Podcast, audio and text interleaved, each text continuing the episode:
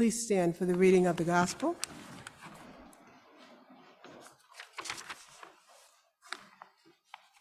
A reading from the gospel of our Lord Jesus Christ according to Luke, chapter 10, verses 25 to 42. And behold, a lawyer stood up to put him to the test, saying, Teacher, what shall I do to inherit eternal life? He said to him, What is written in the law, and how do you read it? And he answered, You shall love the Lord your God with all your heart, with all your soul, and with all your strength, and with all your mind, and your neighbor as yourself. And he said to him, You have answered correctly. Do this, and you will live. But he, desiring to justify himself, said to Jesus, And who is my neighbor? Jesus replied, A man was going down from Jerusalem to Jericho, and he fell among robbers, who stripped him and beat him and departed, leaving him half dead. Now by chance a priest was going down that road, and when he saw him, he passed by on the other side. So likewise a Levite, when he came to the place and saw him, passed by on the other side. But a Samaritan, as he journeyed, came to where he was. And when he saw him, he had compassion. He went to him and bound up his wounds, pouring on oil and wine. Then he set him on his own animal and brought him to an inn and took care of him. And the next day he took out two denarii and gave them to the innkeeper, saying, Take care of him, and whatever more you spend, I will repay you when I come back. Which of these three do you think proved to be a neighbor to the man who fell among the robbers? He said, The one who showed him mercy. And Jesus said to him, You go and do likewise. Now, as they went on their way, Jesus entered a village, and a woman named Martha welcomed him to her house. And she had a sister called Mary who sat at the Lord's feet and listened to his teaching. But Martha was distracted with much serving. And she went up to him and said, Lord, do you not care that my sister have left me to serve alone? Tell her then to help me. But the Lord answered her, Martha, Martha, you are anxious and troubled about many things, but one thing is necessary. Mary has chosen the good portion, which will not be taken away from her. The gospel of the Lord. Praise to you, Lord Christ.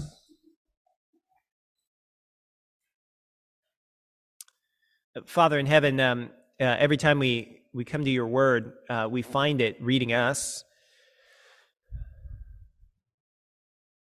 And we discover again and again um, that uh, we are not as we should be. And yet we also discover again and again that you are more gracious than we can imagine. And so we ask you uh, to show us yourself and show us ourselves.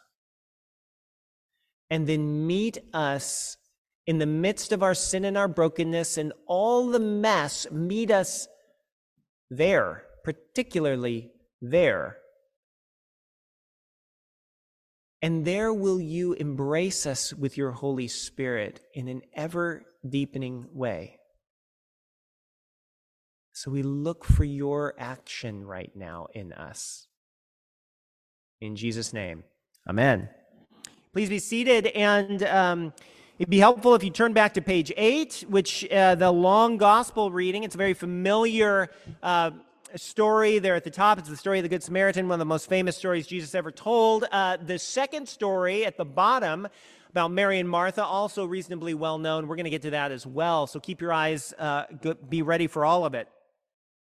Here's one of the problems uh, that Christians uh, often face. Um, the standards that Jesus sets for us are very, very demanding. They're very, very high. And sometimes uh, they can feel um, just just too high to really be manageable. Um, can you identify with that at all? in your Christian life, it just sometimes seems like the you know Jesus' teachings are too demanding. They're unreasonably high. Can't pull it off. Um, years ago, I was talking to a, a, friend of mine who's not a believing friend. Uh, he he was kind of sympathetic. He he would come to church every now and then, but he wasn't a believer. Uh, and he said this to me one time. He said, "You know the problem with you Christians, I was like, oh, what? What? Do tell. Um, he says, uh, you guys, you you know, everybody th- everybody thinks you're hypocrites, right? You know that, right? And I was like, yeah, I kind of know that. And he's like, well, here's the deal. You guys are your own problem. You guys, it's kind of your fault. And I said, really? Tell me more. He says, well, here's the problem. He says, you set the standards so high uh, with you, you have these super high expectations about about the way people are supposed to live and they're just more demanding than what anybody can really realistically manage and he says listen I, I know some of you church people you're actually lovely you're sincere all that kind of stuff but you're setting yourselves up for failure you should just reduce the expectations a little bit and, and it would be better and then I had another friend uh, who uh, was from a Muslim background, and she said something similar. She said this She said, You know, living in as, as a Muslim is uh, very, very, very demanding. There's lots of things, there's lots of rules that you have to follow. She goes, But as I study Christianity, it's kind of worse. Um, because she says, I actually find the standards are higher and not lower. They're different, but they're higher and more demanding. Now, I think my friends have a have an insight here. Jesus' teachings, if you take them seriously, some of us have grown up with them, and so we tend to kind of tame them. But if you take them seriously, they're extremely demanding. And that brings up a question, and it's this um, Are Jesus' teachings just too demanding for us to manage? And if they are, what does that mean? What do we do with that? Okay, that's the question. Uh, here's the plan. In our reading there, uh, we're, we're going to look at two people. And from one angle, uh, these people, this lawyer and this woman called Martha, from one angle, they're doing everything right. Uh, they are uh, performing religious duty at an extremely high level, both of them in different ways. But from another angle, they end up getting everything wrong they end up, both of them, falling short of Jesus' vision in a fundamental way. So I want to ask what is it that goes wrong with these two situations? And how is it supposed to be addressed? And see if you can identify with these with what happens when these two people. Come with me into the story. Uh, start at the top, which is verse 25. Um, it says this Behold, a lawyer stood up to put Jesus to the test, saying, Teacher, what shall I do to inherit eternal life? Okay, this lawyer is not like our lawyers. Um, this lawyer is more like a religious orthodoxy auditor. Uh, so this person's job, he was probably a priest part of the time, and then the rest of the time, the, this guy's job was to go around and uh, test, kind of strength test the teachings of different rabbis and make sure that they were you know, meeting industry standards kind of a thing. And that's why he comes up to Jesus and he puts him to the test and he asks the big question. He says, uh, "Teacher, what what do you think I need to do to inherit eternal life?" Which, in you know, what do you? How would you describe a real and authentic relationship with God that leads uh, that lasts forever? And Jesus is ready to play ball. Verse 26, Jesus says to him, Well, what's written in the law? How do you read it? So he puts it back on him. And the lawyer answered, Well, you shall love the Lord your God with all your heart, and with all your soul, with all your strength, and with all your mind, and your neighbor as yourself. And Jesus says, Well, you've answered correctly. Do this, and you'll live. Now, at this point, it's really important to see that Jesus and this lawyer completely agree. This lawyer is a religious expert, um, and he's operating at a very, very high level. And in this little statement, he has successfully distilled the ethics of the Old Testament, the Hebrew scriptures, into a very simple ethical vision love God, love your neighbor. And and and Jesus agrees. In fact, did you notice? We've already recited this in the service earlier. And we do so every time we receive Holy Communion. Love God, love your neighbor. So far, they're in full agreement. And then comes verse 29. This religious orthodoxy ninja says this but the lawyer, desiring to justify himself, says to Jesus, And who is my neighbor? All right, keep your eyes on that verse because we've got a question and we've got a motive. The question is, who's my neighbor? The motive is desiring to justify himself.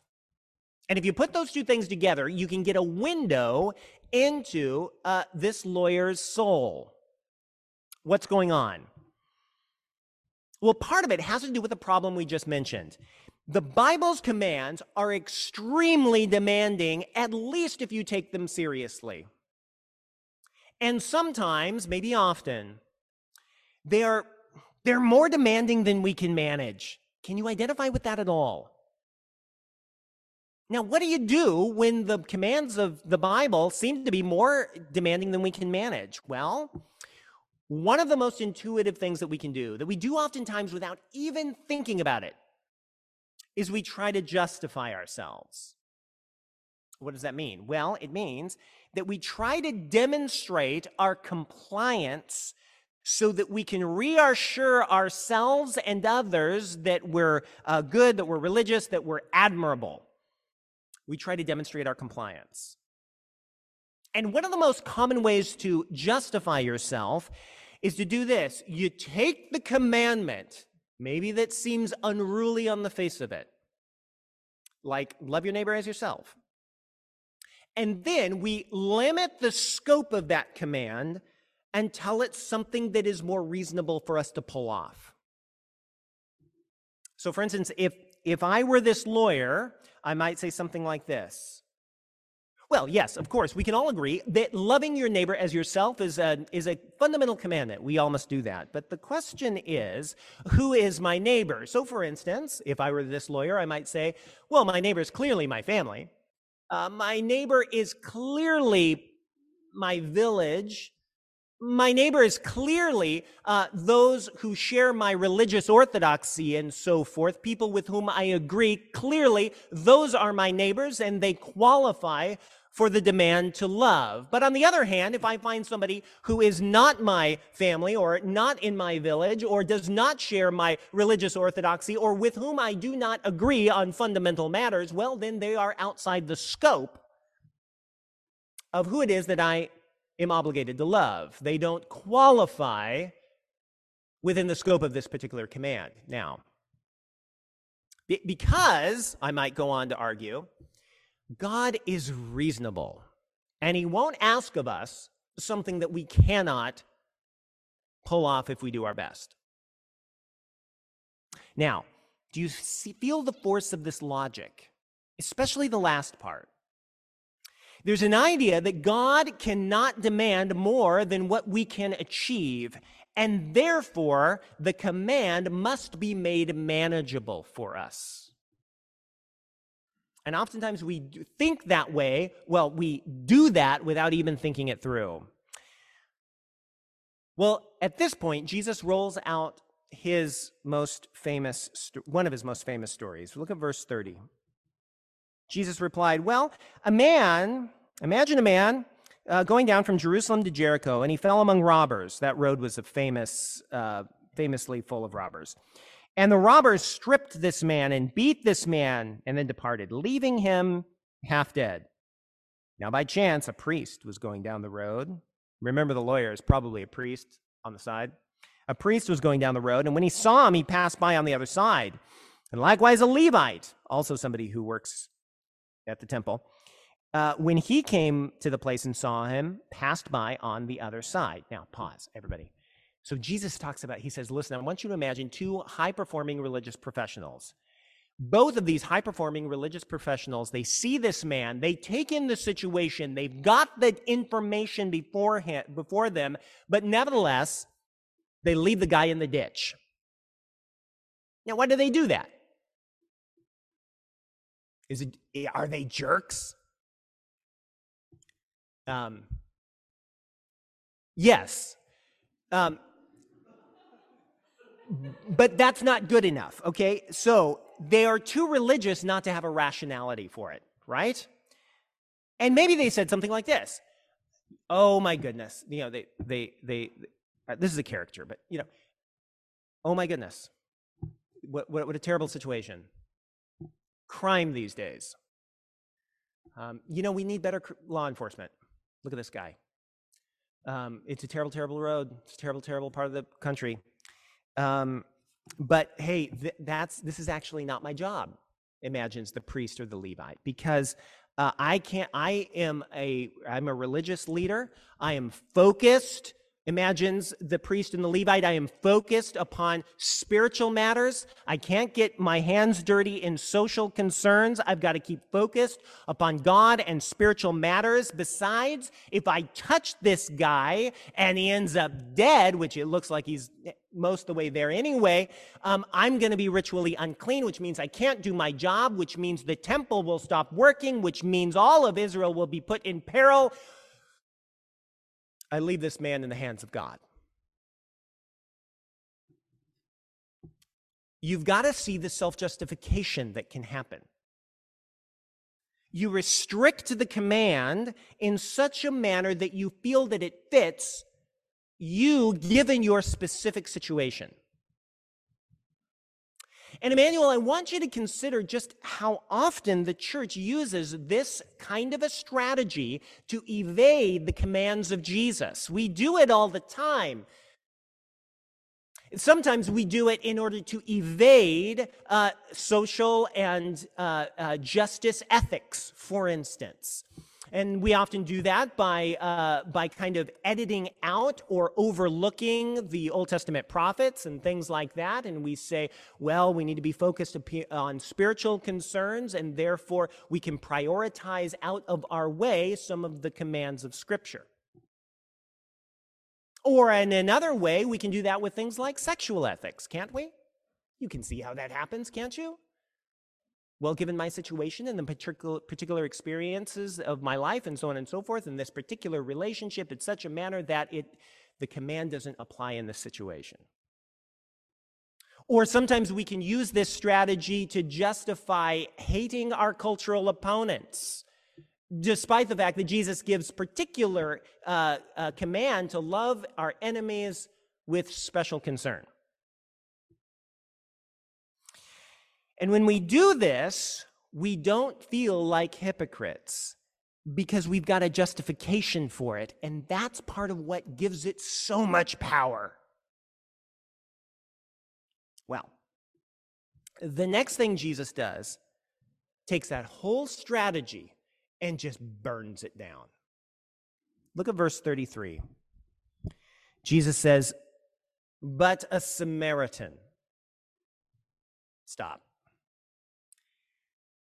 This is the moment when Jesus changes the terms of the question. Remember the lawyer's question. The lawyer's question is Who is my neighbor? That is to say, who qualifies within the scope of the command for me to love? But now Jesus brings in a Samaritan, and the bringing in a Samaritan throws that question out the window. Why? Because Samaritans are the opposite of whatever this lawyer might consider a neighbor to be uh, many Jewish leaders thought that they had good reason to hate the Samaritans. The Samaritans were a uh, ethnic and religious minority within the land, and the Samaritans uh, worshipped at a different temple than the mainstream Jewish community. They worshipped in a different way. They did not accept all of the uh, what we call the Old Testament. And some Jewish uh, th- uh, thinkers looked at the Samaritans and saw that they were the worst example of everything that was corrupting their nation. And therefore, hating and opposing and being adversarial towards Samaritans was just a consensus view of many of the Orthodox. And so when Jesus brings in a Samaritan, he's throwing out one question so that he can address a deeper question. He's throwing out the question, who is it that qualifies for my love? So that he can answer the deeper question, what is the quality of the love that I have? Look at the quality of the Samaritan's love. The first thing to notice about the Samaritan's love is that the Samaritan is compassionate and loving towards his enemy. So the uh, mostly dead man, um, is probably Jewish. And the Samaritan sees him And despite the fact that he's his cultural opponent, the Samaritan experiences this compassion. His guts seize up within him with compassion towards his adversary, despite the fact that in other situations, these two people might have reason to hate each other. And the Samaritan's compassionate love towards enemies is it's preemptive. He's loving this man despite the fact that he's not going to get any benefit from it. It's not reciprocal, it's preemptive. He's loving this man before he has any particular reason to love this man. In fact, in another situation, he might expect this guy to be a danger to him, but nevertheless, he reaches out and he loves. The first characteristic of the Samaritan's love is that is he is compassionate and loving towards somebody who by rights is his enemy. But then the second characteristic of the Samaritan's love is that it's extremely costly. Look at verse 34. The Samaritan spends a lot of time, a lot of, well, he spends a lot of money on this guy. Oil and wine are not things to be thrown away. And then he uses his own resources to transport the man on his donkey. And then he pays for accommodation at an inn. And then he promises to pay this man's extended health care costs into the indefinite future. So, the Samaritan loves his enemy at great costs to himself. Does this sound like anybody that you've ever heard of as a Christian? But then, thirdly, the Samaritan's love is active and not sentimental, meaning it's not just that he feels compassion, he does something about it.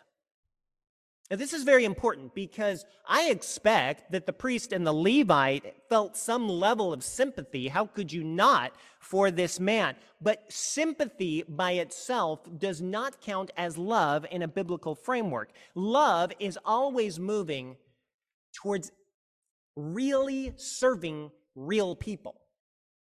Now, little aside here. Um, this is one of the reasons why, if you want to love well, you've got to be close enough to other people to actually get involved in life. Now, love is not restricted to family and neighbor and proximity and those sorts of things. It's not restricted to that, but it does usually happen in that context. You've got to be embedded in families or in your living situation, or in your block, or in your community, your neighborhood, or in your church, in real and concrete relationships in order for this love to actually happen. Because love is active and not just sentimental. Okay, so the, the Samaritan's love is compassionate towards enemies at great cost to himself. And thirdly, it's active and not sentimental. And Jesus' point is that love for your neighbor is not about who is it that qualifies for this love. Love for neighbor is about loving people with this quality of love and without restricting it. Verse 36 says, Which of these three do you think proved to be a neighbor to the man who fell among the robbers? And the lawyer said, What else was he going to say? The one who showed him mercy. And Jesus said to him, You go and you do likewise. Uh, my friend from a Muslim background said that um, Jesus' standards are higher and not lower than what I experienced in Islam. And this is part of why that's true. Jesus is not satisfied by merely outward rule keeping. Uh, outward rule keeping by itself will always lead us to self justifications and loopholes. Uh, outward rule keeping by itself will always make us like this lawyer. It will incentivize narrowing the scope of the commands so that we come out looking good to ourselves and to other people. And Jesus is trying to slam the door on that approach, that whole tactic because he requires not just outward conformity, but inward motivation as well. And that inward motivation, you can't fake it for forever. Let me introduce you now to someone called Martha. This is at the end of the reading. Martha's different.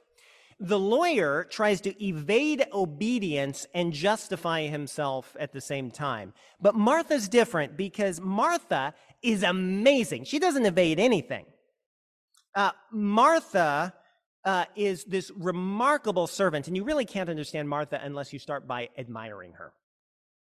So Martha welcomes Jesus into her house, and it's not just that Martha is a good, uh, you know, is into entertaining people. Uh, Martha actually uh, redeploys her house to be a kind of training center for Jesus and his movement. Um, it, it, appears that each time Jesus and his disciples were near Jerusalem, that they would stay at Martha's house because it was within walking distance to the city of Jerusalem.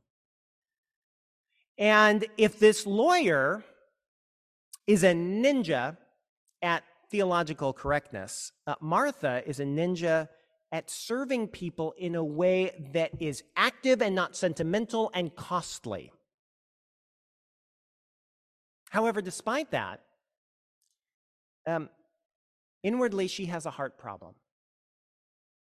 So Jesus and his followers, they come into the house. Jesus starts teaching in the main room. And uh, typically, in most rabbis, only men were allowed in the main room of the house when the rabbi was teaching. Uh, but Jesus was different. Uh, and Mary, Martha's sister, comes into the room and sits herself right down in the midst of the male disciples. And Jesus welcomes her.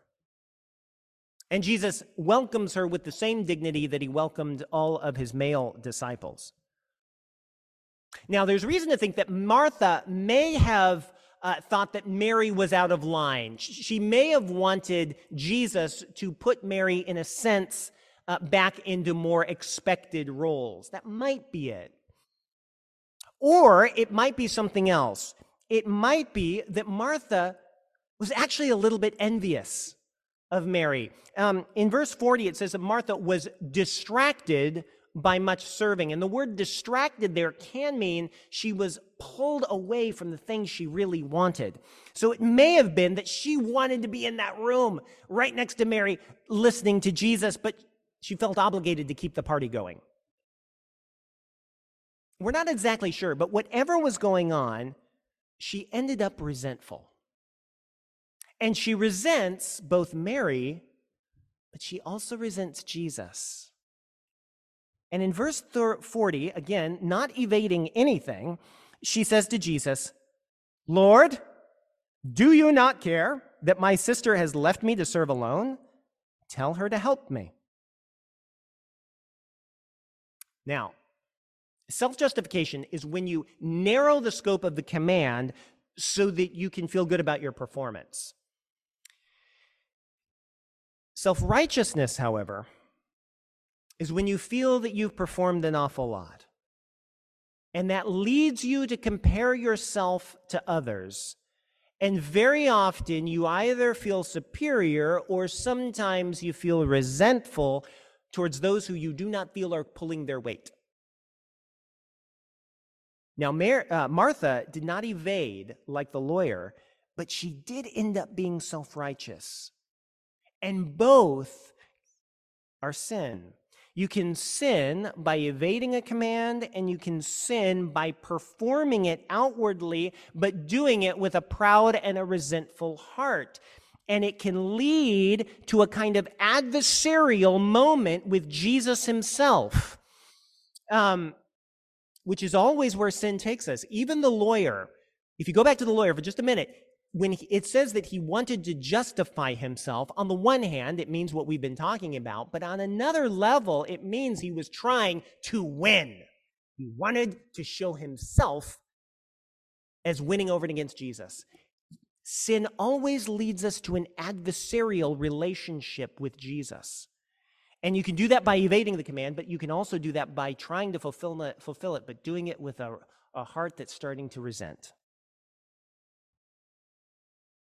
Now, once again, can you see how Jesus' standards are high and it feels like it's too high for us to manage? What do we do? Well, look at where Jesus takes Martha. Verse 41 But the Lord said to her, Martha, Martha, You are anxious and troubled about many things, but one thing is necessary. Mary has chosen the good portion, which will not be taken from her. Now, this is an interesting moment because, on the one hand, Jesus is clearly defending Mary. But on the other hand, he's also inviting Martha. He's inviting Martha to sit down and join them and listen to his word. My question is, why is that so important? Jesus says it's the one thing necessary. Why is this the one thing necessary? We'll go back to my friend uh, with a who had a Muslim background, because there's more to the story. She said that um, when I was a Muslim, she told me she goes, um, I knew I could never perform well enough. Um, try as I might, I never could. So eventually, I gave up. I gave up. And she says, but now I'm learning the teachings of Jesus. And at one level, it's worse, but in another way, it's so much better. It's worse because the standards are higher and Jesus demands more, not just outwardly, but inwardly. But it's better because Jesus performs on my behalf. And he does for me what I cannot do for myself. And I find myself, when I see his death for me, I find myself loving him and wanting to obey him in a way I've never experienced before. Now, the remarkable thing about this woman is she knew very, very little theology. And yet, all these years later, I'm not sure I've met very many people who knew Jesus better than she did. See, here's the thing you've got to see Jesus' standards are higher than we can manage, outwardly and also inwardly. And that's why you must listen to Jesus, because the solution is in the teachings and the message and the good news that Jesus has to give us.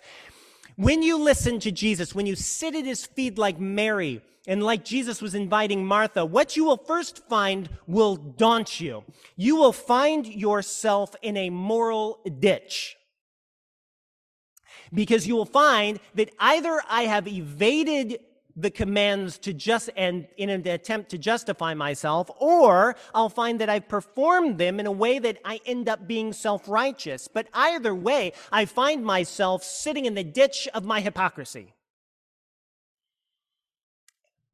But also, that's precisely the ditch where I find Jesus.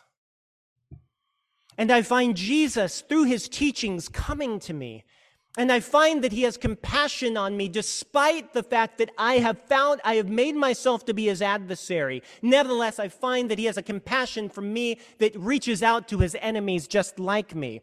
And there he picks me up from the ditch and he begins to dress my wounds and he begins to heal me from the inside out and he heals me, Emmanuel, with at least two precious gifts. He heals me first with the gift of justification. What does that mean? It means this we all fall short of his standards, but he doesn't. And he's the one who obeyed his own teaching perfectly. And therefore, he is the one that can stand justified before his Father. But in a remarkable way, through his death and resurrection, God the Father applies and credits his righteous record to me, even though I don't deserve it. But that changes everything because it means I no longer have to justify myself. I rest in the justification of Jesus. And that allows me to be honest and to be humble. Yes, I fall short. I don't have to pretend anymore. And the moment I'm no longer pretending, hypocrisy dies. The justification through Christ alone is the antidote to hypocrisy. But then Jesus comes immediately with the second gift, and the second gift is flooding my soul with love through his Holy Spirit. Because when Jesus finds me in the ditch and he binds up my wounds and he heals me at the cost of his own life, and when I look at that, I find that that's a love that begins to flood my soul and it floods me and it begins to replicate itself within me like some sort of blessed, holy, good virus. It replicates itself and then it begins to shine out from me back to Jesus. I begin to love him with the same love that he has loved me. But I cannot love him without beginning to love the objects of his love. And who does Jesus love? His enemies and mine too. And Emmanuel, that's why Jesus calls Martha to his word. Oh, Martha, come and sit at my feet. I've got good news for you. I've got news that can address the resentment of your soul. And that's why he calls the lawyer, come and sit at my feet. I've got good news so you don't have to hide anymore.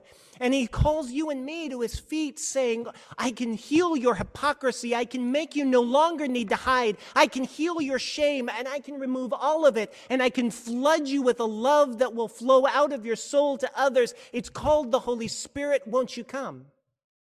Won't you come? And you look at Jesus Christ and you realize that the God of the universe, so holy and so magnificent and bigger than the universe, is bigger with love than you can ever imagine. And you realize that the purpose for which you were created was to look into his eyes and to say, Because you have loved me, I love you back. And so rejoice when you find Jesus' demands bigger than what you can imagine and when you can manage because his grace is bigger than the universe and it is beckoning you. Come and let me heal you.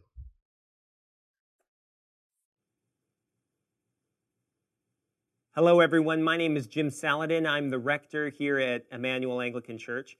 Uh, our church exists to see and describe and reflect the beauty of jesus christ for the flourishing of our city and I hope this podcast encouraged you in that way towards Christ. If you're here in New York City, we'd love to see you. Please join us on Sundays at 11 a.m. Generosity drives everything we do at Emmanuel. And if you'd like to contribute, please visit www.emmanuelanglicannyc.com slash give.